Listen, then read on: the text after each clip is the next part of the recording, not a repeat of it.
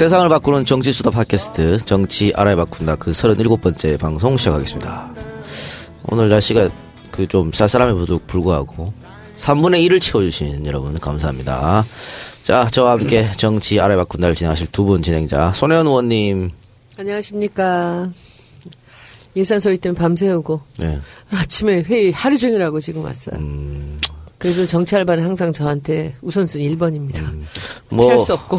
대통령은 일은 대통령 일은 안 해도 국회의원 일을 해야 되니까 아유, 그렇죠. 뭐 아까 정 의원님께서 저 국회의원이 3D 업종인지 이제 알았냐고 그러는데 뭐 3D가 아니라 그냥 원 one D입니다. 네. 1도 뭐 1번 이렇게 힘든 일인지 몰랐어요. 네, 자 정승 의원님. 네, 여러분 안녕하십니까. 이 시대의 참 라임인 정청래입니다. 라임 하면 저죠. 네, 라임을 좀 탔어요 언제? 공개, 공정, 공평, 공갈. 그리고 제가 항상 주장하잖아요. 국민이 동감해야 감동한다. 동감 이퀄 감동.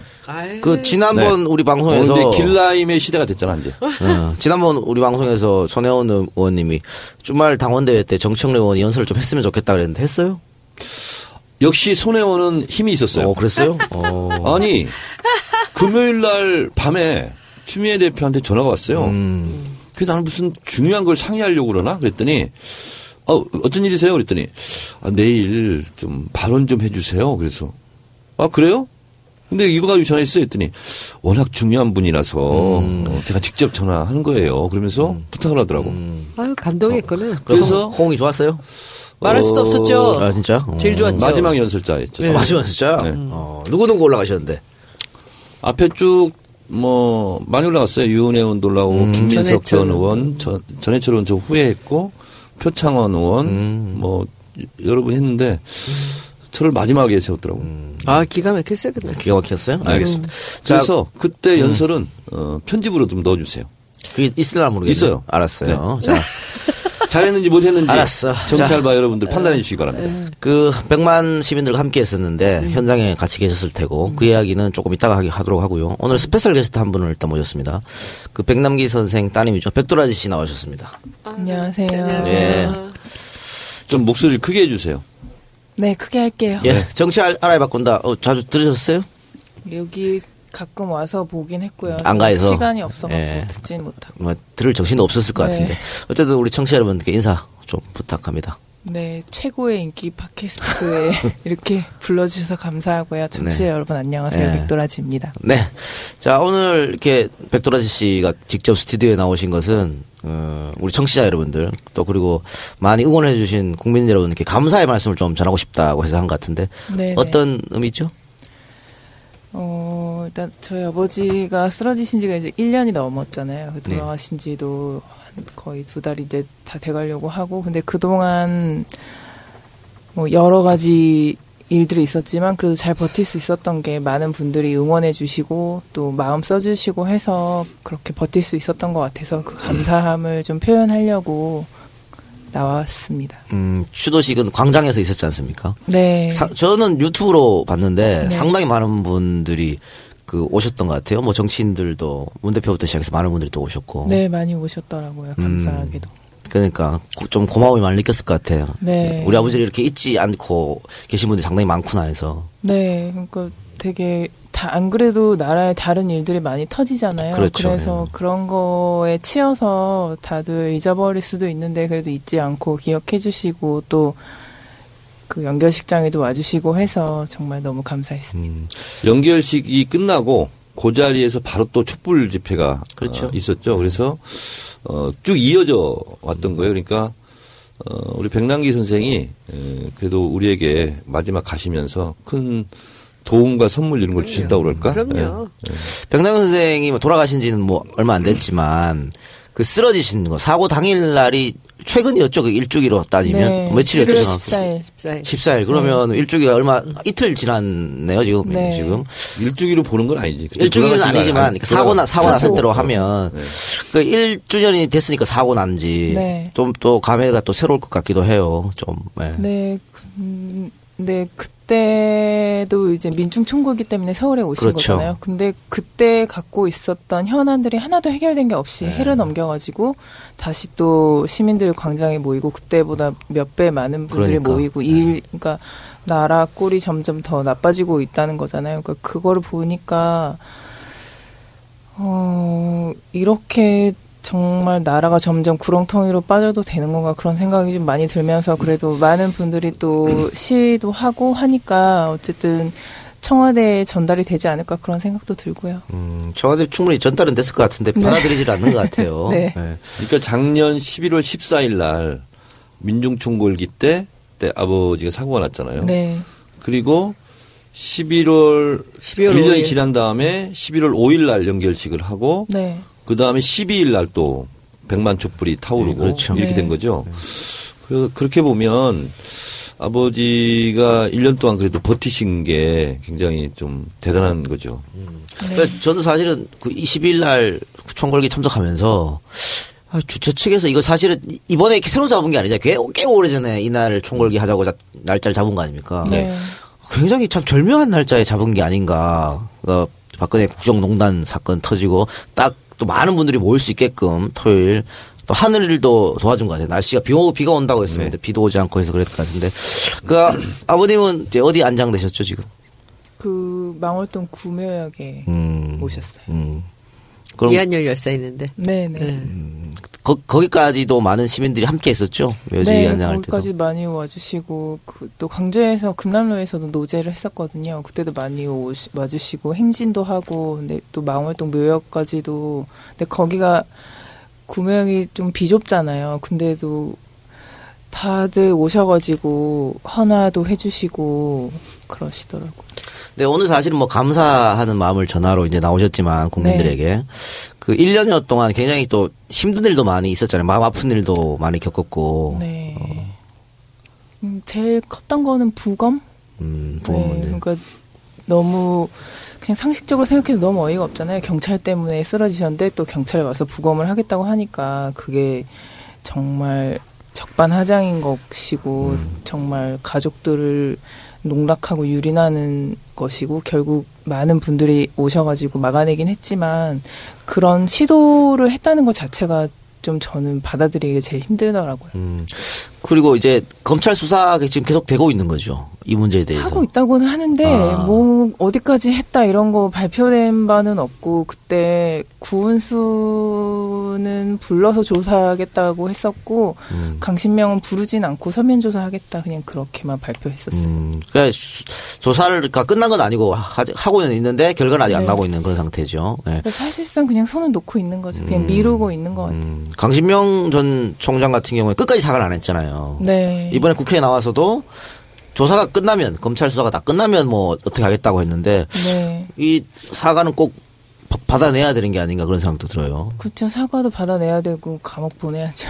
감옥도 가야 네. 돼 그렇죠. 그러니까 강신명 청장은 이제 개인 신분이 됐잖아요. 본인도 사과하고 현직 경찰청장도 사과해야 되고 그- 그렇게 된 거죠. 그리고 요즘 뭐 더민주가 사실은 음 여러 가지 할 게 굉장히 많지 않습니까? 그런데 이 박, 박근혜 최순실 게이트가 터지기 전에 백남기 농민 청문회 국정조사 이런 거 하려고 했었지 않나요? 청문회는. 실시가 됐었죠. 네. 네. 안행위에서 청문회를 했었고 특검법도 음, 특검. 야 3당이 야 상당 의원님들 전원 서명하셔가지고 발의는 됐는데 그때 국정조 아니 국정조사 기간이었어가지고 본회의 상정은 안 됐었는데 그 이후에 또 최순실 터지고 이래가지고 음. 그러면 이게 또 자동으로 폐기될 수도 있겠네요. 아니 그건 가- 그냥 보류된 상태죠. 보류된 다시 해야죠. 다- 다시 해야 되고. 예. 그럼 뭐 이제 야삼당원이 다 합의했으니까 이 문제는 네. 네, 시간이 좀 걸릴 것 같기도 합니다만 네, 특검으로 네. 좀 진실이 좀 밝혀졌으면 하는 그런 바람입니다. 네 검찰이 아무것도 안 하고 있으니까 음. 특검이라도 해야 된다고 생각해요. 정권을 빨리 교체해서 검찰 개혁부터 먼저 해야 될 것 같아요. 어? 저는 아버님이 하셨던 너무 위대한 역할이 있으셨다고 생각을 해요. 네네. 어, 제가 그 이제 저는 운동권도 아니고 일상 그냥 열심히 일하면서 평범하게 살았던 보수층에 있었던 사람으로서 제가 작년 7월에 와서 11월 14일 날 안 나갔죠. 전 당연히 저는 그런 데 나가본 적이 없으니까.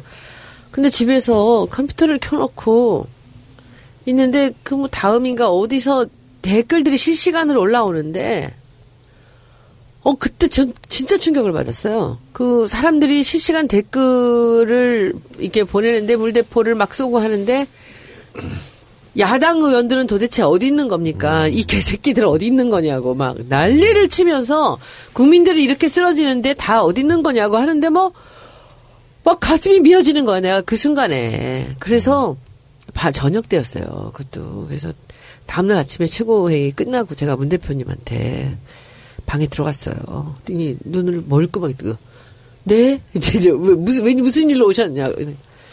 그래서 이제 옆자리에 이렇게 딱 앉았어요. 생전 처, 이게 제가 문 대표님한테 무슨 직접적으로 얘기하거나 그런 자리를 갖는 편이 아닌데, 그래서 어제 혹시 어디 계셨습니까? 그랬더니, 왜요? 그러더라고요. 그래서 어제 SNS에서 난리가 났었습니다. 그 야당 의원들은 어디 있냐고. 난리가 났었는데, 이 우리가 이렇게 있으면 안 될 것 같습니다. 근데 그 다음 주에 또 하기로 했잖아요. 예. 그래서 우리가 이렇게 있으면 안 될 것 같습니다. 이제 월요일이었죠. 이제 제가 간 게. 그랬더니 나를 좀 멍하니 이렇게 딱 쳐다보시는 거예요. 내가 그때 사실 문 대표를 처음 이 사람이 어떤 사람인구나를 알았어. 그래서 나가야죠. 야당 의원들이 나가서 국민들을 지켜줘야 되지 않겠습니까? 이렇게 사람들이 쓰러져 가는데 그러면 야당 의원들이 그 폴리스 라인에 같이 서서 국민을 보호하면 국민들이 뭔가 보호받고 있다는 생각을 하지 않겠습니까? 그랬더니 그냥 그새 그 얘기를 막 흥분해서 제가 얘기를 시작하려고 그러는데 다음 주에 갑시다. 그래서 저는 누가 문 대표님한테 그렇게 뭐 머뭇거리고 뭐 그렇게 뭐 이렇게 결정이 결단이 빠르지 않다라고 하는지 갑시다. 그래서 제가 너무 깜짝 놀란 거예요. 그때 그 옆에 이하경 의원님 계셨는데 부르더니 다음 주에 갑시다. 그랬더니 정청래 의원이 이제 이 경찰을 맡고 이하경 의원이 이- 이제 이 어떻게 갈지를 맡은 거예요. 그래서 그 월요일 날 가기로 해서 그 12월 5일 날 나간 거죠. 그래서 처음에 제가 그때 여기 와서 얘기했잖아요. 가야 된다. 그랬더니 그때 그 누구야 그 진성진 의원이 안 나온다고 의원들이 그래서 안 나온다 그러고 시작 안 할 거냐고 시작을 해서 한 30명 나와주면 그래도 그 국민들이 안정감을 찾지 않겠느냐고 했더니 53명이 나왔어요. 네, 그날. 그때 많이 나오셨어요. 예, 그래서 그날 그 국회의원들하고 같이 거기서 지- 그 집회를 하고 거기서 줄을 서서 종로로 해서 우리가 그 네. 저기까지 갔죠. 그래서 저는. 아마도 제가 보기에는 아버님이 쓰러지시고 이 평화로운 집회가 시작됐다라는 생각이 듭니다. 그날 이후로는 없어요 문제가. 이번에는 뭐 경찰이 이번에도 물대포를 준비하긴 했다고 하지만 감히 못 써는 거죠. 백남기 선생 사건도 네. 있었고 네. 이번에 만약에 쐈다 그러면 정말 뒤집어지는 상황이 그렇지요. 벌어지니까 감히 못 쐈던 거지. 예. 그래서 저는 아버님이 정말 일찍 가셔서 가족들은 너무 아쉽겠지만 정말 너무너무 중요한 일을 하셨어요. 우리나라의 민주주의에 그리고 우리 그 시민들의 행동에 있어서 너무 중요한 일을 저는 하셨다고 생각을 그 합니다. 혹시 그것이 알고 싶다 편은 보셨어요? 네, 봤어요. 아, 그그 병원에서 보기가. 힘들 것 같은데 육아 유족 입장에서는 네, 근데 이제 그 전에 취재를 하고 하셨으니까 예. 이제 방송이 되겠구나는 생각을 했고, 근데 제 여동생은 잘 못 보거든요. 그게 계속 아버님이 물 대표 맞는 모습을 계속해서 여러 차례 반복해서 네, 네. 각도를 다르게 보여주니까 그게 참 네. 힘들었을 것 같아요. 네, 근데 그거를 맨 처음에 그 정청래 의원님이 확인해야 된다고 가족에서 음. 보여주셨었거든요. 음. 그때 시, 작년 11월 달에. 음. 그래서 전 이제 그때부터 받고 또 이제 법원에 가서 그 증거 보전 신청한 경찰 쪽에서 갖고 있는 영상 이런 것들도 보고 해서 그러니까 볼 그때 처음에 정춘혜 의원님이 보여주셨을 때 그때 한 번 정말 펑펑 울고 그 다음부터는 울진 않았던 것 같아요. 그 어때요? 방송은 왜곡해서 보도하지 않고 잘 보도했다고 생각합니까? 만족스러워요? 왜곡하실 그 이- 이런 뭐 모르겠어요 비극적인 사건에 대해서 뭐 네. 만족했다 이렇게 말할 수는 음, 없겠지만 되게 감사하게 음. 어쨌든 포인트를 집어주셨던 그러니까 여러 가지 그거에 대해서도 그렇게나 영상이 많음에도 여러 가지 또 논란들이 있었잖아요 근데 그런 것들을 정리해주 시는 역할을 해주셨으니까 되게 감사하죠. 그러니까 그걸 보고 진실을 깨달았다는 분들도 상당히 많이 그렇더라고요. 있더라고요. 직접 얘기 듣는 거하고 영상을 보는 건 다르니까. 그게 부검을 못하게 만든 하나의 모멘, 모멘텀이 예, 됐던 것 같아요. 그 우리 이제 백돌 아저씨 왔으니까 이제 제가 쭉 지켜봤잖아요. 제가 공교롭게도 어, 11월 14일 날 그날도 서울대병원 제가 갔었고 아내이 또 간사라서 경찰 담당이라서 그렇게 했는데 그리고 이제 중간에 또 제 책을 또 같이 만들었잖아요. 백돌 아저씨하고 그리고 또 이제 부검 막는다고 또 서울대병원 가 있는데 네. 가족들이 정말 고생을 마- 많이 했고요. 어, 이루 말할 수가 없고. 근데 이제 우리 백돌아지 씨가 정말 의연하고 침착하게 음. 잘 대응을 했어요. 그래서 제가 농담처럼 그런 얘기도 했는데 유가족 본 중에서도 제일 똑똑하고 냉정함을 잃지 않고 어, 정말 이성적으로 가족들이 잘 대응을 했거든요. 그래서 어, 그런 것도 어, 잘했다 어, 그런 생각이 좀, 좀 듭니다. 네. 칭찬해주고 싶어요. 백돌아 씨. 감사합니다. 힘들, 힘들게 고생한 거 격려도 위로도 해주고 싶고. 근데 뭐 오늘은 감사하다는 말씀 전화로 오셨지만 네네. 이제부터 또 그 민중의 한 명으로서 네. 어떻게 정권 퇴진 운동에 같이 참여하는 겁니까? 그저 저 저번 주에부터 나가고 나가셨어요? 네. 예. 그러니까 이제 어 백돌아지 씨는 음 살인 정권 물러나라 이제 그 구호도 이렇게 네. 그 프랭카드 그렇게 썼더구만요. 네, 그러니까 네. 그때 그 대책위에서 네. 네. 살인 정권이죠 저희한테. 그렇죠. 네. 자 그럼 마지막으로 인사말 해주시고 네. 그 이 작가님 말씀해 주신 것처럼 어쨌든 앞으로 할 일이 되게 많고 네. 그러니까 정권 퇴진도 퇴진이지만 그 아버지 사고에 대해서 아직 그렇죠. 법적으로 뭐 정리된 게 전혀 없고 그래서 앞으로도 계속 싸울 일이 많이 남았어서 그래서 앞으로도 계속 관심 가져주시고 응원해 주시길 부탁드리겠습니다. 네, 감사합니다. 고맙습니다. 네. 네 수고했습니다. 네, 오늘 우리는 백도라 씨 보내드리고 광고 듣고 와서 본격적으로 방송 시작하겠습니다. 녹차와 산삼, 녹삼. 이 시대를 살아가는 현대인들의 건강을 위해 지리산 하동 화계 청정 지역에서 생산되는 녹차와 다양한 제품 그리고 현실적으로 공급량이 적은 자연산삼을 대신하는 최고 품질의 시장내를 엄선하여 계약 및 공급합니다. 결코 인삼종이나 묘장내, 이식삼, 중국삼이 아닌 단삼씨를 직접 한알 한알 심어서 자연 상태로 오래도록 정성껏 키운 시장내입니다. 저희 녹삼은 고객 여러분의 건강을 최우선으로 여깁니다.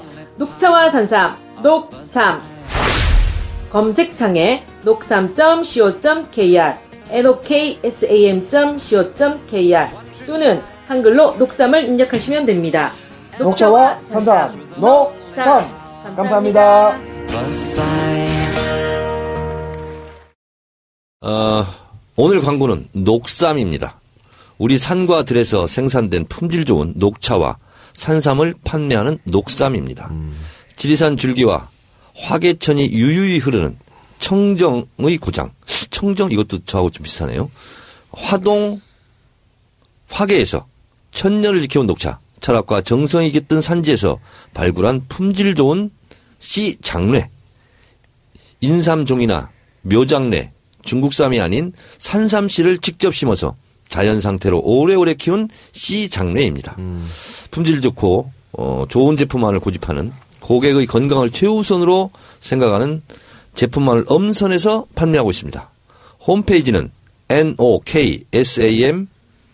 noksam.co.kr 네이버에서 한글로 녹삼을 입력하시면 됩니다. 그럼 녹차와 산삼이 만난 거네요. 녹차와 네, 장례삼. 그렇군요. 네.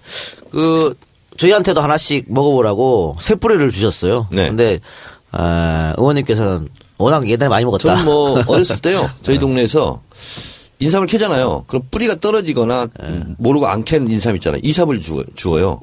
그래서 그 인삼 죽기구나. 예, 인삼 죽기가 이삭 아니고. 죽기 하는 건데 인삼 죽기. 그리고 이제 못 파는 거 있잖아요. 찍히고 그 캐는 도구에 찍히고 그러면 어 인삼 겉절이를 해 먹었어요.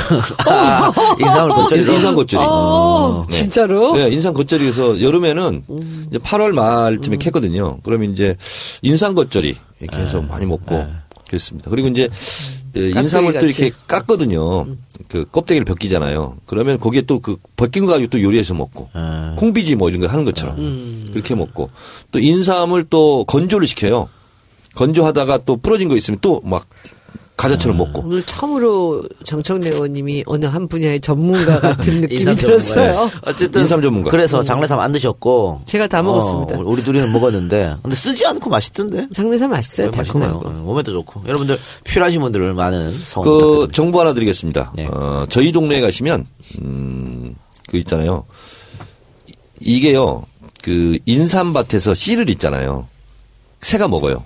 씨를. 근데 이게 소화가 안 되거든요. 그럼 다시 이제 변으로 나와요. 거기서 자라면 그게 또 산삼이 돼요. 제가 저희 동네가 많이 김근태 습해요. 의원 후원 오래 했었잖아요. 후원 그 이제 할 때 그때 이제 같이 그 북한에 소나무를 심으러 가는 그 개성에 가는 그런 모임이 있었어요. 그래서 그때 가자 그래서 이제 궁금해서 갔죠. 그래서 개성을 갔는데 그 가서 뭐 그때 이광재 의원도 있고 같이 버스 타고 이제 갔습니다. 그래서 거기 그 선주교도 가고 그리고 이제 피도 봤어요. 피라고 뭐 그러니까 피인가 보다 했지만 고려 어디서 이제 호- 냉면도 먹고 근데 오는데 거기 무슨 가게가 있는데 장례삼을 파는 거예요. 개성이 또 유명하잖아. 유명하죠, 예.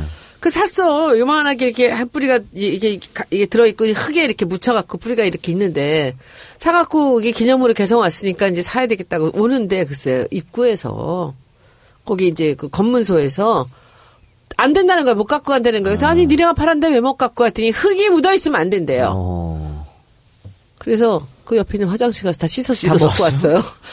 왔어요. 아, 다 그런, 먹고 그런 왔어. 것도 있고. 그게 흙이 묻어 있거나 뭐 뭐가 묻- 이게 안 된대. 그래서 그 이상하지. 그러니까 사람들이 거기다 그냥 놓고 가고 버리고 가면 다시 가져가나 봐요. 그래서 제가 그럴 사람이 아니지. 씻어서 옆에 있는 사람 막 나눠주면서 다 먹고 왔어요. 잘했어요.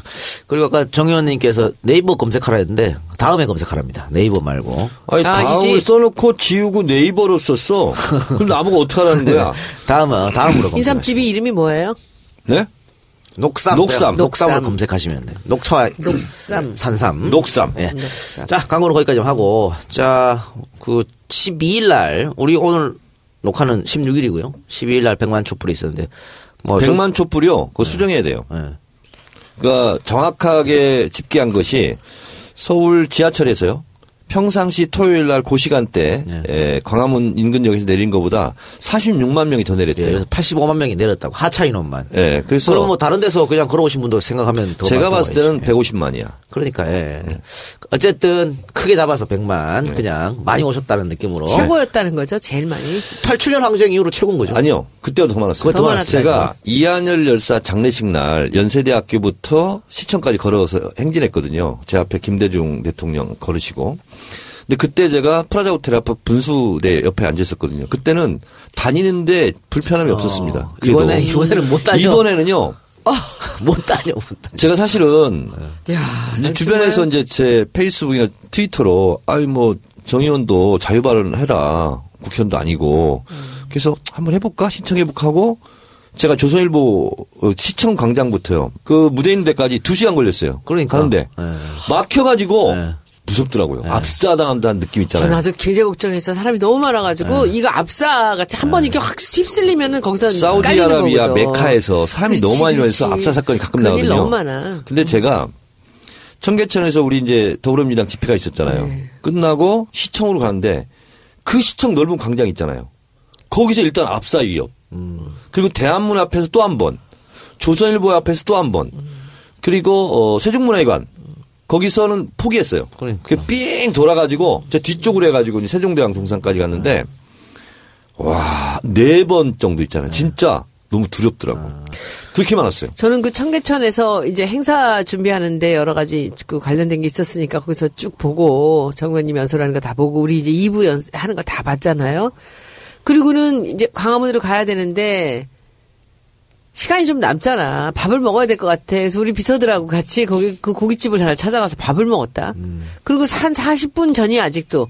그리고 딱 나갔는데 그때부터 못 움직이는 거야. 네.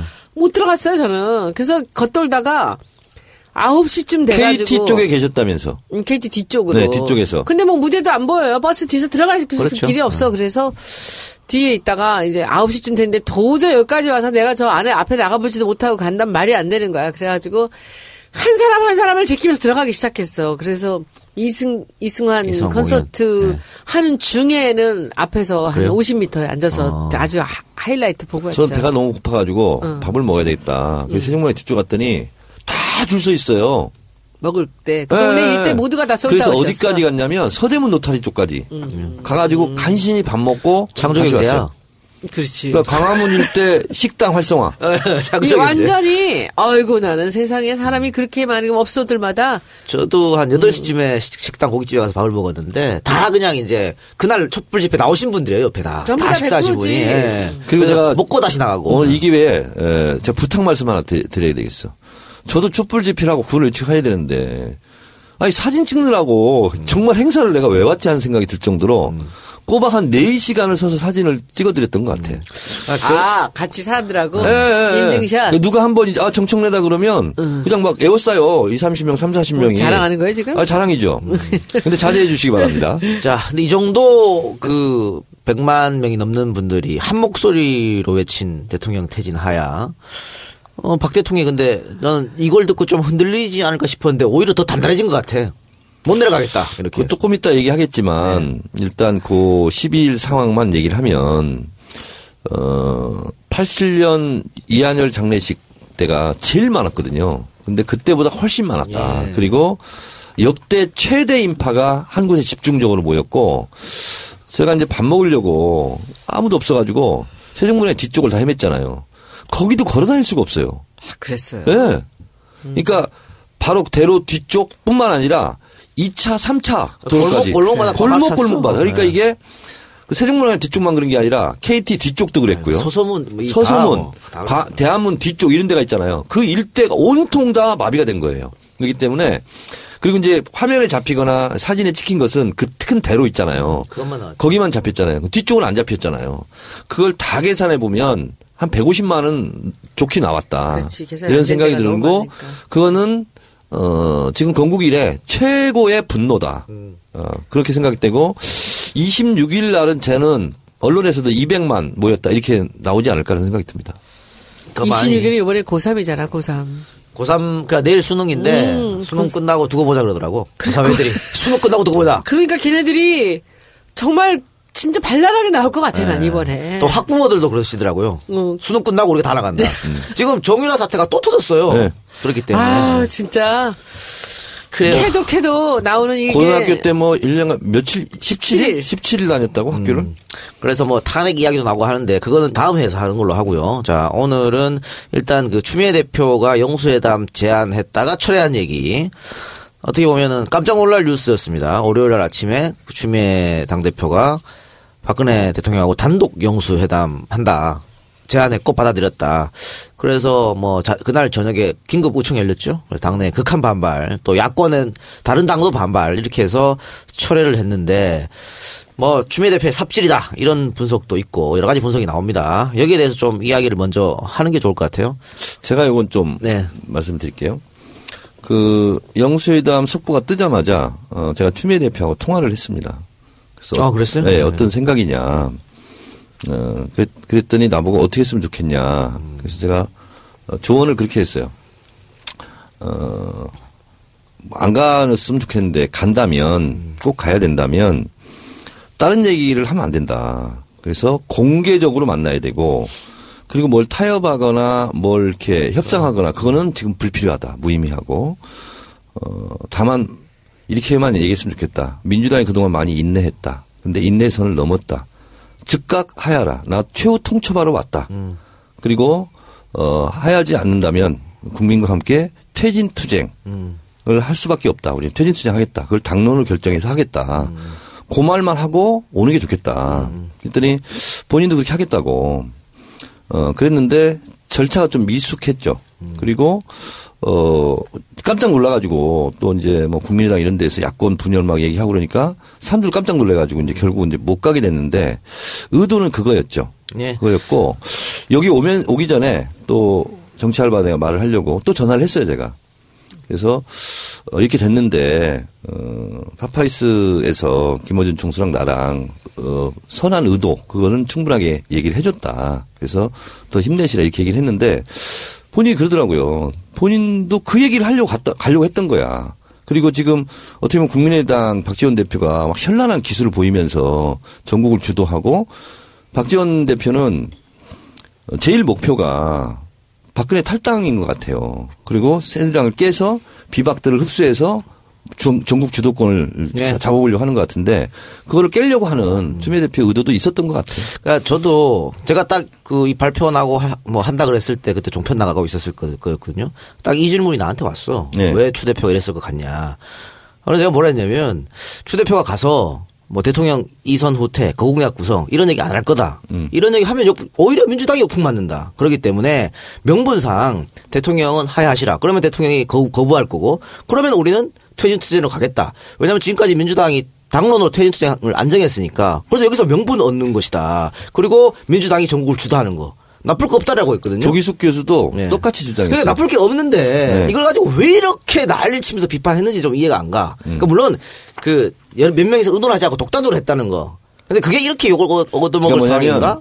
전두환 방문하겠다 한번 그게 딘 게 하나 있고요. 그 다음에 가장 핵심적인 대중의 분노는 그거였죠. 민주당이 지금 제 역할을 못했다.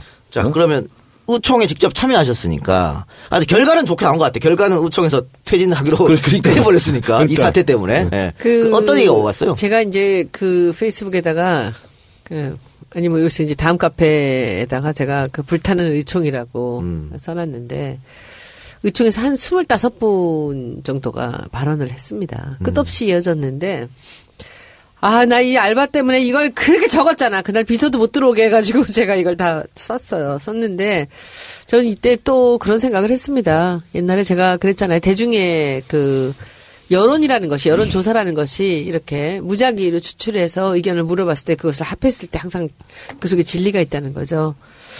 이제 본인은 굉장히 당황스러웠던 것 같아요. 이렇게까지 반대할 줄 몰랐고 우리가 이렇게 민심을 받는데도 야당이 아무것도 하고 있지 않다고 국민들이 생각하는데 나라도 어떻게 해야 되지 않을까. 그런데 이날 그 의총을 열어야 된다고 뭐 난리가 났었습니다. 이게 나오고 나서 의총 빨리 열어라, 의총 빨리 열어라 이렇게 예. 국회의원들 다 해서 그래서 의총이 4시에 열렸습니다. 다들 이제 작정을 하고 들어오셨는데 제가 전체적인 걸 보니까 이분이 그 전날 일요일 날 그, 이 다선 의원들을 모신 것 같아요. 그 다선 의원들을 모셨는데 그 자리에서 이 얘기를 안 하셨대요. 음. 지금 전국에 대한 얘기만 들었대요. 듣고는 그 뒤에 아마 최고위원들하고는 얘기를 하신 것 같아요. 예. 그러니까 최고위원들은 알고 있었는데 이렇게 극렬하게 반대는 안 했던 것 같아요. 그리고 용기를 좀 주기도 하고 이제 그랬던 것 같아요. 그래서 25번 발언한 것 중에 거의 대부분이 철회하라는 거였죠? 네, 철회를 하라 그러는데 그 방법들이 이제 어떤 식이냐면은 그 아주 강하게 그 인정할 수 없다. 음. 그 이제 그 지금 이 지금 여기에서 뭐 하야니 뭐 이런 소리를 해대면은 황교안이 총리를 한다. 이재정 할 때 봐라. 그 건방진 인간이 할, 이, 지금, 이, 대- 대통령 대행을 한다라는 것을 우리가 생각을 더 심각하게 해야 된다. 준비해놓지도 않고 이런 식으로 저지르면 안 된다. 그리고, 이렇게 얘기를 했으면 좋겠다. 만약에 가서 꼭 가서 얘기를 해야 된다면, 하야 해라! 그렇지. 음. 그 밑에 문장이 중요해요. 황교안의 후임이 정해지는 순간. 음. 이렇게 얘기를 하고 알아. 절대 황교안한테는 권한을 줄 수 없다라는 이런 얘기를 했고요. 그 야권 공조 깨서 어떡할 건데? 그 다음에는 이제 통치보다는 정치에 능수능란한 박근혜를 네가 어떻게 이기냐 뭐 이런 얘기들이죠. 그리고 무임승차하지 마라. 비슷한 얘기예요. 숟가락 얻지 마라, 무임승차하지 마라, 뭐 이런 얘기들이 많았고, 그리고 이제 야권 공조에 대한 걱정들 너무 많이 했고요. 그리고 이제 굉장히 강력하게 또 얘기한 사람 중에 우리 노웅래 의원, 바포 가베 부분이 뭐 우리 책임이 없지 않은데 그 백만 촛불을 보고 나서 가서 일대일 영수회담을 한다라는 것은 굉- 건방진 얘기다라는 얘기를 하더라고요. 참 좋았던 얘기 중에 하나가 그 윤혜 의원이 한 얘기 이렇게 얘기를 하더라고요. 백만 촛불의 민심은 기존 기득권의 구조를 부정하는 거다. 근본적인 전환을 요구하는 거다. 정치인들한테. 그리고 지도부 체제를 비상 체제로 해서 추미애 대표가 단독으로 영수회담에 가는 것은 반대한다. 그리고 유승희 의원이 너무너무 강력하게 걷어들여라 영수회담. 그냥 한마디로 소리소리 지르고 들어오셨어요. 거- 민심을 거스리는 건 안 된다. 그리고 이제 또 한 사람 얘기 중에 굉장히 시적인 표현이 한 분이 윤우덕 의원님이 그런 얘기를 하더라고요.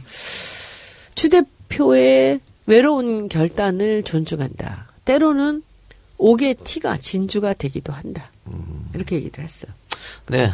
근데 대부분의 의원들이 반대를 했는데 그 뭘해서 뭐 추 대표가 또 추다르크 병이 도졌다 이런 비판도 있더라고요. 근데 저는 그 용서회담 제안한 거는 잘못됐다고 보는데 일단은 제안했잖아요. 그래서 다시 빠꾸 하는 게 난더 더 잘못됐다고 봐. 그럼 밀어붙여야지 뭘 또 빠꾸를 해. 그리고 또 하나 빠꾸 했다 칩시다. 그러면 원래 그날 사실은 월요일 날 화요일이죠. 화요일 날 진짜 나탔다 시즌 3의 첫회 추 대표가 나오기로 했어요. 좋은 자리잖아. 나와서 자신이 왜 추천했는지, 왜 아, 제안했는지 했어요? 안 아, 했어. 그러니까 내가 답답한 거야. 와서 얼마나 좋은 자리예요. 아니 아니 녹녹 녹화를 안 했다니까 했어. 녹화를 취소했어요. 그런 바보 같은 짓을 해. 그러니까. 이렇게 두 시간이나 기회가 있는데 내가 이런 이런 뜻에서 제안했다. 그거 잘못된 거 그래서 철회했다. 미안하다. 이러면 자기 입장 다 보여지는 거예요. 근데 또 뭐 다 겁나가지고 취소했거든. 겁나서 그, 그랬을까? 그왜 왜 이런 자꾸 이런 하는 거죠? 그래서 우리가 이 시국에요. 정말 역사를 우리가 그래서 배우는 거거든요. 역사의 교훈을 알아야 될 것이 어 생각해 보세요. 4.19 혁명을 일으켰어요. 네. 근데 그 열매는 박정희가 따갔어요. 그렇죠? 5.18 광주 민주항쟁 수많은 사람들이 피 흘려가지고 민주주의를 지키려고 했는데 결국은 전두환이 또 대통령을 했어요. 87년 윤항쟁은 당연히 노태우가 또 했고. 네. 그래서 저는 지금 더불어민주당 집권을 하려고 하는 데 있어서는 정말 정신 차리고 생각을 잘해야 되는데 첫 번째가 네. 어, 이 대중, 국회의원들은 그렇게 해서 뭐 사실은 겁먹고 뭐 못 가게 했는데 대중들은 왜 분노했는가. 이전까지 민주당에 대해서 불만 태도가 많았기 때문에 그러니까 지금까지 한 게 또 없는데 왜 가서 하- 하려고 하느냐 이런 게 있었거든요. 근데 저는 박지원 대표의 현란한 기술에 넘어간 측면도 있다. 예. 그리고 실제로 제가 들었는데 그 나가서 발언한 의원 중에 가장 격렬했던 것이 비문 의원이었다. 그리고 심지어 어떤 사람은 내가 박지원 대표하고 통화도 했다. 네. 이런 것까지 공개적으로 얘기했다는 거예요. 그리고 기분 되게 나빴던 한 사람이 있었죠. 또 한 사람, 또 한 사람은 실제로 며칠 전부터 영수회담 하라고 제안을 계속 한 의원이 있었대요. 중진 의원이. 근데 그 의원도 나가가지고 그냥 태도를 돌변해서 막 까더라는 거예요.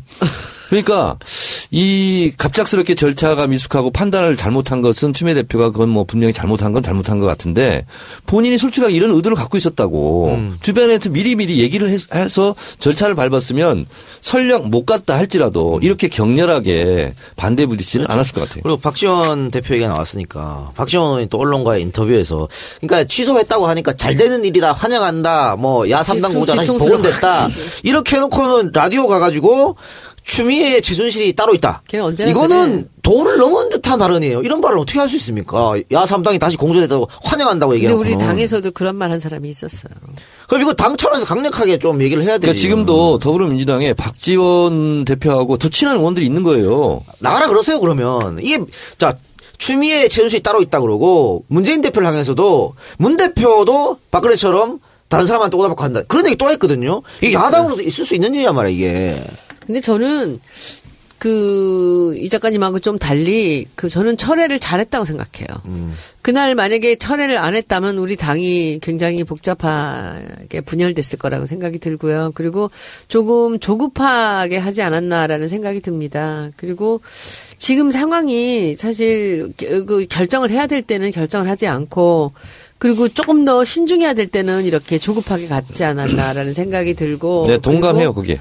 네, 그리고 이제 아까 윤혜 의원 얘기했던 것 같이 사회 변혁 요구가 지금 분출되고 있어요. 이 중에서 또 어떤 사람들은 시민사회들이 자기 지분을 가지려고 또 많이 애를 쓴다라는 이런 얘기들도 하면서 우려도 하지만은 저는 우리 당이 조금 더 겸손해야 된다고 생각하고요. 지금 이 백만 촛불에 대해서는 그 에너지를 우리가 끌어들여야 돼요. 그 역동성을 우리가 어떻게 활용을 해야 되느냐는 거죠. 이것이 그냥 쓰러져 나가버리고 우리는 또 원위치로 돌아가면 안 되거든요. 그러니까 그게 너무 이제 걱정이 좀 많이 됩니다. 그러니까 뭐 추미애 대표가 협상하러 간다는 건 말이 안 되는 거였고 협상 이렇게 이제. 예, 하야를 이제 통보하러 가는 거죠 네, 그래서 이 대목에서. 내가 전화해서 물어보니까 아니 정의원 제가 바보도 아니고 그런 거를 가겠어요. 예, 근데 맞아요. 이 대목에서 제가 하나 말씀을 드릴게요.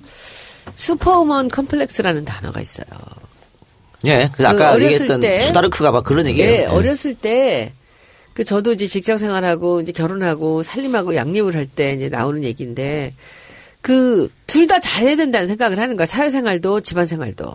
그러니까는 이 잘난 여자들의 특징이 내가 해야 된다라는 생각들이 있다는 거죠. 내가 해결해야 되고 다 잘해야 되고 이런 것을 이제 사회학적 용어로서 쓰- 이 슈퍼우먼 우먼 컴플렉스라는 말을 쓰곤 했었는데 저는 몇십 년 만에 이번에 그 생각이 딱 떠오르더라고. 마지막에 이 양반이 안 가겠다라고 이제 이걸 거두면서 하는 얘기를 듣고 아 저분이 그 굉장히 이것을 이 백만 시 촛불을 보면서 좀 부담스럽게 생각을 했고 내가 뭔가 해야 네. 되지 않았나 이런 대표인 내가 생각을. 뭔가를 해야겠다 이 생각을 했는 것 같아요. 그런데 네. 난이 작가님한테 뭐 여쭤보고 싶어. 이 비선이 누군가가 조정을 했다라는 것에 대해서 어떻게 생각하세요? 저는 아니라고 봅니다. 그건 있을 수 없는 일이에요. 왜? 저, 저도 그건 아니라고 봐요.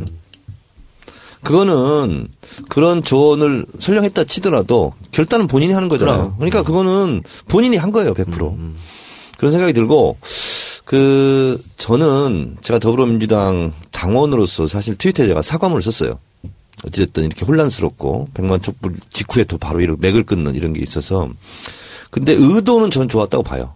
그러나 과정과 절차가 미숙해서 결국은 안 가기로 결정한 것도 저는 잘한 결정이라고 봅니다. 그 정도로 정리합시다. 이- 네. 이 얘기 끝난 건데 너무 오래 이야기하니까 정리 좀 하고요. 자 어쨌든 그동안 사실은 더불어민주당이 어 의원 개개인은 뭐 하야 얘기도 하고 탄핵 얘기도 하고 퇴진 얘기도 했습니다만 지도부는 계속 그런 얘기 하지 않았지 않습니까? 근데 이제 당론으로 퇴진을 정했고 거기에 발맞춰서 그동안 조금 간망 자세를 보였던 문재인 전 대표 그래서 뭐 일부 지지자들로부터 간 보는 거 아니냐 너무 몸살인 거 아니냐 이런 비판을 받았던 문 대표가 긴급 기자회견을 가져서 대통령 퇴진 운동을 하겠다 이렇게 얘기했어요. 그러면서 야 너무나 대비되는 모습 기자회견 모든 질문을 다 받았잖아. 우리 박 대통령은 전혀 그런 능력이 없는데 그래서 조금 다른 모습을 보여주고 이렇게 했는데 어, 문 대표가 기자회견하면서 야 3당이 시민사회와 비상시국 기구를 구성해야 하겠다 이렇게 밝혔는데 또 박지원 대표가 거기에 반대한다. 지금 박 대표가 왜 자꾸 저렇게 저는요. 딱선타는지 모르겠어. 박 대표한테 진짜 어, 말하고 싶은데 본인이 야권 공주를 얘기해요. 예. 그러면서 문재인 대표를 공격해. 예. 그건 아니죠. 계속해서 공격하고 있죠. 이율 배반이죠. 저는 음, 오늘 그 안철수 전 대표도 어, 기자회견을 했어요. 했죠. 근데 저는 모처럼 잘했다. 저는 칭찬해주고 싶고요. 저는 더불어민주당과 문재인 대표, 안철수 대표가 꼭 이거는 알았으면 좋겠어요. 지금의 국면은 제도권의 방식으로 이 문제를 풀 수가 없어요. 지금은 제도권 내에서 무슨 질서 있는 퇴진이니 뭐 질서 있는 뭐 거국 중립 이런 걸 국민들이 원하는 거거든요. 즉각하야거든요. 예, 그렇죠. 그러면 결국은 87년 6월 항쟁처럼 범 국민운동본부 만들어서 거기에 야당이 한 주체로서 참여를 해야지 이것을 이끌겠다는 오만을 보이면 절대로 안 되거든요. 그래서 어 저는 어떤 사람도 그런 얘기를 하더라고요. 아, 국민 속으로 들어가야 된다. 그럼 니네는 국민 아니었어?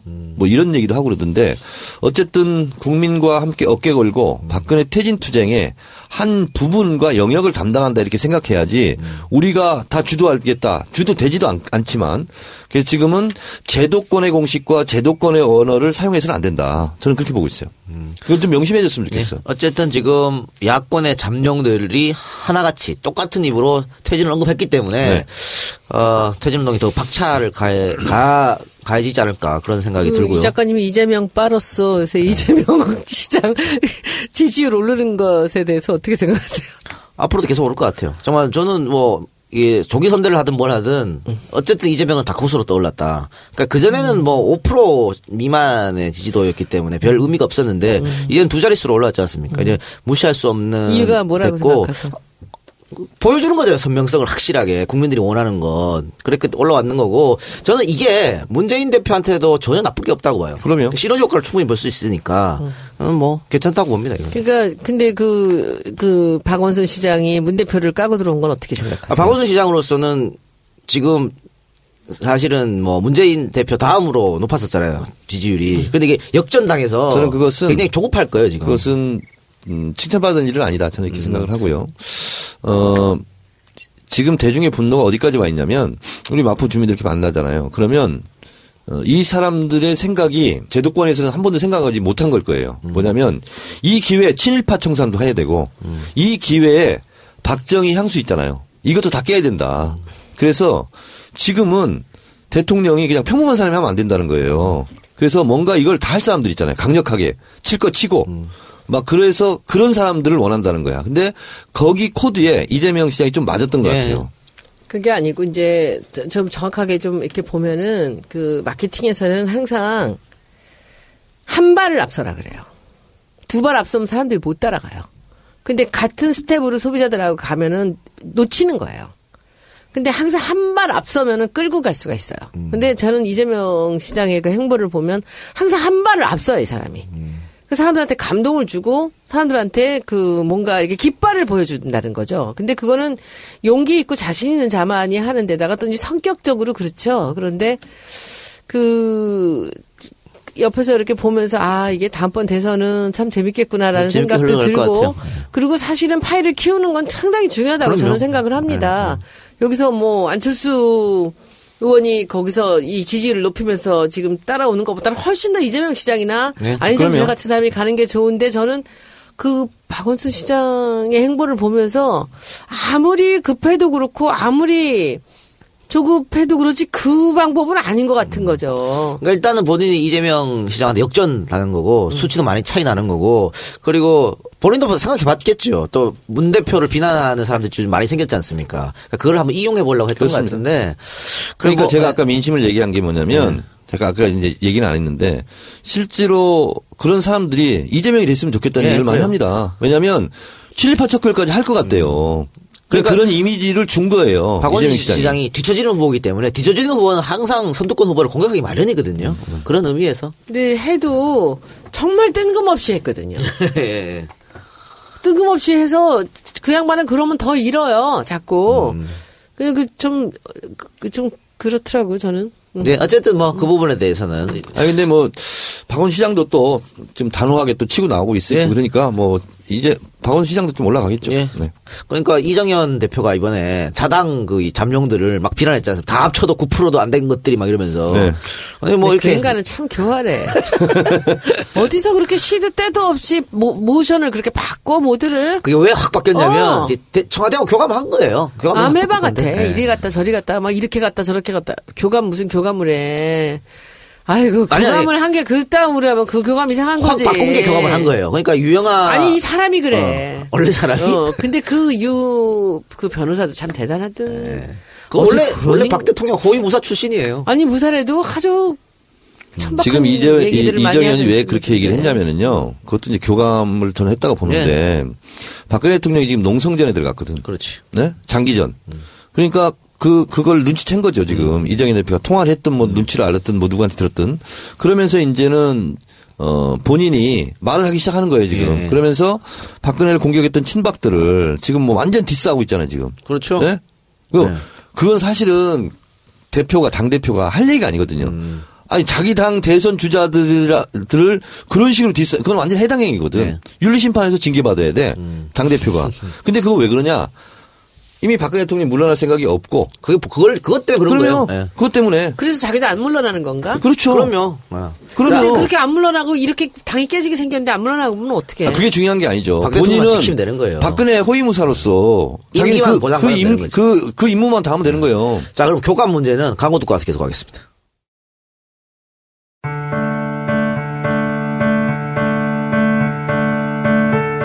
물 건강 가족 건강 안녕하세요 한중 커머스 워터웰 사업부입니다 씻는 물도 먹는 물만큼 중요합니다 과연 우리 집 수돗물은 안전할까요?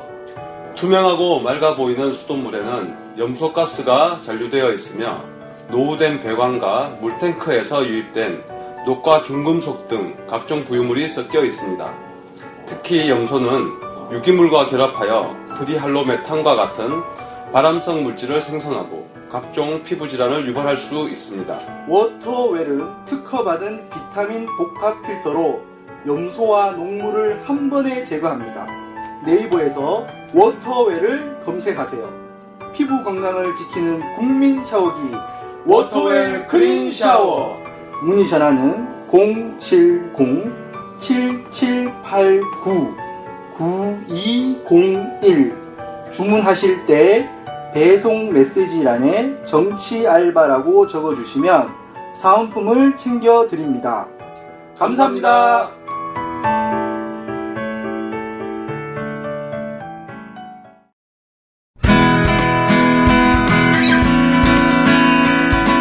세차가 필요할 땐새 차를 파는 사람들, 세차 장기 렌터카는 새 차를 파는 사람들, 자동차 오토리스는 새 차를 파는 사람들, 정직한 장기 렌터카 사업자를 위한 오토리스는 새 차를 파는 사람들, 자동차를 사랑하는 금융 전문가들이 만든 회사 새 차를 파는 사람들, 우리 곁엔 언제나 장기 렌트 오토리스 전문기업 새 차를 파는 사람들. 네이버에서 새 차를 파는 사람들 검색하세요. 네, 손혜원 의원님이 즐겨 쓰는 어, 워터웰 샤워기 광고였습니다. 많이 사랑해 주시고 이슬비 같은. 이슬비 같은 안개비 같은. 네. 또 새 차를 살 계획이 있으신 분들은 안심하고 찾을 수 있는 새 차를 사는 사람들 많이 연락하시기 바랍니다. 자, 다시 우리에게 들어와서 제가 왜 교감 얘기를 했냐면요. 그 유영하 씨가 이제 변호인으로 선임됐지 않습니까? 대통령 변호인. 근데 그 양반이 뭘 써서 왔어요. 써서 오면서 대통령이 2차 대국민 다, 담화에서 했던 말을 다 뒤집어 봤죠. 그러니까 그렇습니다. 조사 성실히 받겠다. 청와대도 그 조사에 응하겠다. 특검까지 받을 수 있다. 협조하겠다 했는데 그걸 다 뒤집고 조사 못 받는다. 일일이 어떻게 건건을 조사 받느냐. 그 대통령이 선으로 했기 때문에 장점도 있다. 좋은 점도 있다. 이런 식으로 서면 조사해야 된다. 네. 그뭐 여성 대면 조사는 가급적 그렇죠. 줄여야 된다. 여성으로서 사, 사생활도 있다 이러면서 확 바꿨거든요 기조를 그러면서 청와대가 하야 없다 퇴진 없다라고 했단 말입니다 그리고 이정현이가 이렇게 강하게 나온 겁니다 그래서 저는 여기 세 가지가 다 교감에 이루어져서 했다고 보여줘요 그러니까 다음 차 때 제가 더 자세하게 얘기하겠지만 어 김진태 부터 친박들이요. 네. 차라리 탄핵해라 이렇게 나오는 거잖아요. 그 뭐냐면 장기전에 들어갔다는 거예요. 특검도 틀어버렸죠 그렇죠. 그리고 어 수사도 어떤 거냐면 이게 최순실, 안종범, 뭐 정호성 이런 사람들 이제 공소장을 써야 되잖아요. 예. 그래서 그 전에 조사를 해야 되는 거야. 그럼, 당연하지. 그 전에 이제 근데 지금 참고인 신분이야 아직까지 예, 예. 버텨요. 그럼 공소장이 공개가 돼요. 그럼 그 공소장 공개된 걸 가지고 자기가 대비하겠다는 거예요 지금 음. 법적으로. 그래서 이미 박근혜는 법적 투쟁에 들어간 거고 장기 투쟁에 들어간 거예요. 근데 이정현이 이걸 모를 리가 없죠. 그러니까 최순실이 20일 구속 만료입니다 그렇습니다. 20일 네. 전까지 기소를 해야 됩니다 그러니까 네. 그게 이제 19일 날이죠 근데 지금 19일 검찰이 굉장히 난감할 네. 수밖에 없는 게 최순실 어째 20일 날 공소장을 써요. 네. 공소장이라는 것은 이러이러한 죄가 있으니까 판사님 이렇게 이렇게 벌 주세요 이거 네. 내용이에요. 박아야지. 그러니까 이건 전략적으로 공개하면 안 되는 거야. 왜 주범한테 공개하는 거잖아요. 근데 그걸 노린 거야 지금. 그래서 유영하 변호사 얘기는 최순실, 안종범, 정호성 등의 공소장을 미리 보겠다.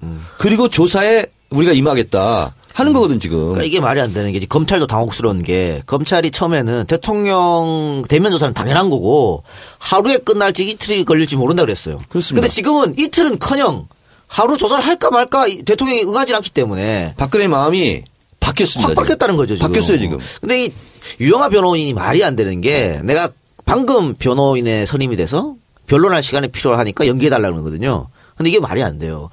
변론할 준비는 재판 가서 하는 거예요.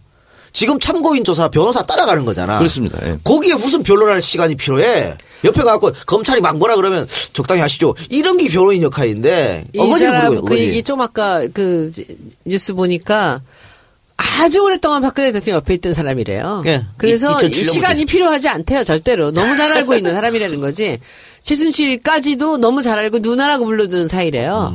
자, 그래서 제가 보는 판은 이거, 이겁니다.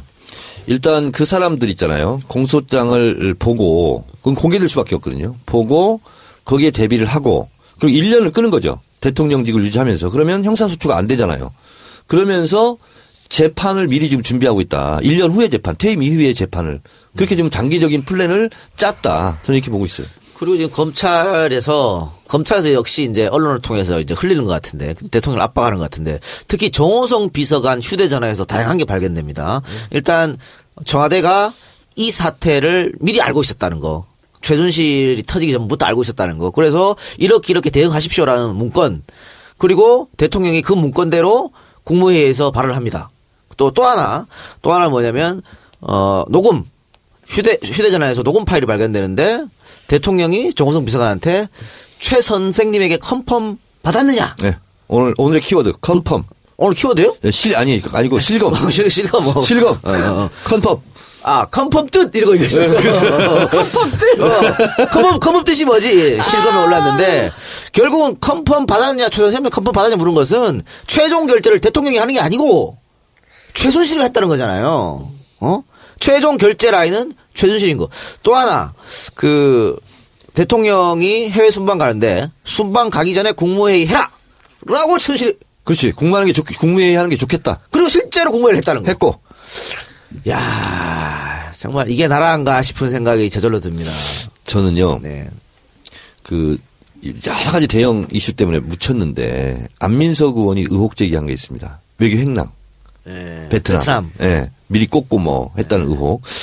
저는 이것을 더 파봐야 된다고 봅니다. 횡령. 엄청난 거기서 자, 사건이 또 될 것 같아요. 외교 횡령은 들어오고 나갈 때 검사를 안 받잖아요. 그렇습니다. 그냥 갈 수 있으니까. 그렇습니다. 거기다 어떤 뭐 몇십억을 갖다 부어도 모른다는 거죠. 그렇습니다. 음. 그러니까 이제 안민석 의혹을 제기했고. 네. 근데 이건 어떻게 파지? 그래서 이거는 외통위에서 구- 국회의원들이 계속 파야 되는 거예요. 그래서 베트남 총영사 대사 임명 과정이라든가 이런 거 있잖아요. 교문위에서 이번에 그 차은택 막 파고 했던 것처럼 외통위 의원들이 이건 파서 이거는 건수를 잡아야 되는 거예요. 그리고 아까 얘기했던 대응 문건이 사실이라면 이거는 우병우가 만든 거예요. 그리고 당연하죠. 우병우가 그- 만든 거. 우병우에 대한 수사를 해야 되지. 그 뭐야 이번 최순실 사태가 터지고 나서 어, 뭘 어떻게 어떻게 한다 이런 거가 지금 다 지금 잡힌 것 같아 검찰한테. 음, 그렇죠. 음, 그럼 네. 거기 잡힌 거예요, 네. 지금. 그래서 우병우를 다시 부를 때는 반드시 구속 수사 가 필요한 거죠. 우병우의 입을 열면 여러 가지가 밝혀지죠. 조홍천 의원하고도 내가 오늘 좀 전화해서 취재를 했는데 우병우가 아, 실제로 구속되고 하는 게 지금 난감하대요 지금. 네. 그렇게 힘이 아직도 힘이 펄펄 아직도? 있다는 거지. 그럼 특검으로 잡아야지 뭐. 그러면 그 특검으로 잡아야죠. 또 하나. 어제 동아일보 보도, 오늘 조선일보 보던데, 어, 어제는 동아일보가 그 골프장 캐디로부터 증언을 듣고 한 거고, 여섯 명인가. 여섯 명이 골프 쳤다는 거. 오늘은 차은택이 직접 지입으로 증언했습니다. 어, 여섯 명이. 어. 기흥 골프 클럽. 그러니까 우병우 장모 소유 골프장에서 기흥 CC. 골프를 쳤는데 기흥 CC에서 우병우 장모, 최순실, 차은택, 최 총장. 고영태, 이화여대 총장이라 했어요? 이화여대 관계자라 그러던데? 어, 어쨌든 관계자니 총장인지. 음. 그리고 고영태가 데려온 사람 하나. 어, 여섯 명이 골프 쳤다는 거거든. 그게 민정 비서관 임명되고 나서 그러면 이 우병우 며칠 있다가 민명됐대요. 그러니까 치고 그러니까 나서. 우병우 민정 비서관에 임명되는 거에 입기문을 그러면 최순실이 했다는 거에 나오는 거죠 이거. 아, 그런 그 아주 이건 정론이에요. 네. 그 장모를 통해서 장을 통해서. 그 힘을 가했다는 거. 그리고 그 장모가 이화여대 1억 원 기부하고 이런 기부, 기부했고 사실은 그 기부한 것이 그 이 정유라한테 장학금으로도 일부가 갔다라는 얘기도 있는데 아직 확인은 안 되는 그 것 같아요. 어쨌든 정유라가 그렇게 부정 입학하고 네. 이 커넥션이 이렇게 이루어지는 겁니다. 그러면 우병우를 반드시 구속 수사해서 다가 밝 우병우 밝히면 여러 가지가 밝혀질 것 같은 그런 생각이 들어요. 근데 여기서 궁금한 점 뭐 정청래 의원이 수사관은 아니지만 네. 이 정호성 비서관 휴대폰에서 지금 별별 게 다 튀어나오고 있습니다. 그런데 내가 정호성이면 버리지 갖다 버리지 이 휴대폰을 왜 압수수색 올 때까지 계속 가만히 쥐고 있었을까? 아까 얘기했잖아. 그 수석할 때까지 온 게 아니라 이제 따로 갖고 있었는데 몇 개 갖고 썼겠지. 나중에 회고록을 만들어 드리려고 그랬다잖아. 아니, 그런, 게 처음에는 그랬는데, 자기한테 이제 칼날이 올 걸 뻔히 알 거 아니에요. 그러면, 뭐, 다른 사람한테 맡기든가, 버리든가 하지. 이건? 이거예요. 이 중요한 게 다 들었는데. 권력의 금단 현상은 그 마치 넘어져서 무릎이 깨서 피가 나야 아픈 거거든요. 근데 설마 이렇게까지 할지는 본인은 나한테까지? 예, 못했을 겁니다. 본인은. 누나가 내 뒤에 있는데. 예, 그러니까 우리가 옛날에 어 무슨 총학생이 경찰이 친다 그러면 다 치우고 막 하거든요. 문건 같은 거 이런 거. 그래서 담돌이를 다 하잖아요. 수사에 대비도 하고. 그래서 저도 이제 수사를 많이 받아보면 아, 근데 여기는 그렇게까지 생각을 못 한 거예요. 설마 나를. 아직도 아직도 본인이 권력이 있다라고 생각한 거예요. 자, 근데 지난번에 얘기했는지 모르겠지만 구치소에 들어가는 순간 구치소에 들어가는 순간 너무나 큰 갭을 느끼는 거거든. 모든 몸을 다 수색당하고 그리고 수, 수갑을 차고 오랏줄을 묶이는 순간 진짜 너무나 큰 낙차가 생겨요. 그래서 면병이죠. 그래서 제가 어 88년도에도 서울구치소에서 있었는데 그때 보면 잘 나가던 뭐 나는 새도 떨어뜨린다는 뭐, 뭐 장세동도 오고 다 왔어요. 사람들이 멘붕이 되는 거예요. 그리고 혼자 고립돼 있고 이렇- 이렇거든요. 특히 검찰이 좀 악살을 먹이려면 면회도 못하게 하려고 구치소에 거- 검찰로 불러요. 그리고 조사를 안 해. 하루 종일 검찰 영창이 있어. 그게 비둘기당이라고 그러거든요. 근데 거기는 서울구치소는 1점 몇 평이라도 돼요. 거기는 너무 좁아요. 폐쇄공포증. 그래서 잘 나가는 사람들이 재벌충 이런 사람들이 오면 휠체어 타고 하잖아요. 그걸 일부러 꾀병도 있지만 실제로 병납니다. 구체적으로 있다 보면. 그래서 제가 봤을 때는 어, 뭐 해고록서 쓰려고 그랬다 뭐 이런 네. 것도 이런 것보다는 저는 이렇게까지 이런 건지 몰랐을 아, 거예요. 아마. 그럴 수도 있고 또 이럴 수도 있을 것 같아요. 나는 대통령의 지시로 했을 뿐이다. 주범은 대통령이고 나는 하라는 대로 했을 뿐이다. 이거를 알려주려고 이렇게 본인의 형량 때문에 그렇게 어, 했을 수도 있죠. 보험으로 어, 안종범도 그렇고. 그렇죠. 근데 안종범은 너무 배신을 많이 때리잖아 지금. 음, 세세하게 대통령 지시했다. 그러니까 깨알 같은 수첩. 네. 알겠습니다. 자, 그러면 정치 알바 37번째 시간은 여기서 마치도록 하고요. 어, 내일 이 방송이 재밌을 것 같아. 일단은 사실 오늘 그 일부에서 우리 길라임은 얘기 하나도 안 했네. 2부에서 하세요, 길라이브는. 오늘 그 국제법사위원회에서 권성동 위원장을 비롯해 가지고 어, 사법위원회에서 새누리당 의원이 다 틀어가지고 지금은 특검법이 통과가 안 됐습니다. 내일 요, 또 내일 또 한대잖아. 여야가 합의를 했는데 특검이 통과가 안 돼? 그건 뭐 직권상정 하면 되니까. 그거를 이제 물어보려고. 직권상정. 네. 우리 세균맨 형이. 네. 그거 하면 되지 뭐. 네. 필리버스터 하나 그럼 새누리당 애들. 그럴 수 그럴 수 없지. 지금 상황에서. 자기도 유권자 내일 눈이 있는데. 그러니까 기다려봐야죠. 뭐. 자, 그럼 적선 키워드 분석은 특검하고 또, 또 하나. 탄핵. 탄핵. 국정조사 좀 한번 해봐죠. 국정에서 얘기하세요. 네. 자, 그러면 특검하고 탄핵. 많은 분들이 탄핵을 가야 되냐 말아야 되냐 또 여기서 논란이 좀 있더라고요. 네. 그 얘기는 내일 하도록 하겠습니다. 자, 두 분 수고하셨습니다. 네. 고맙습니다. moon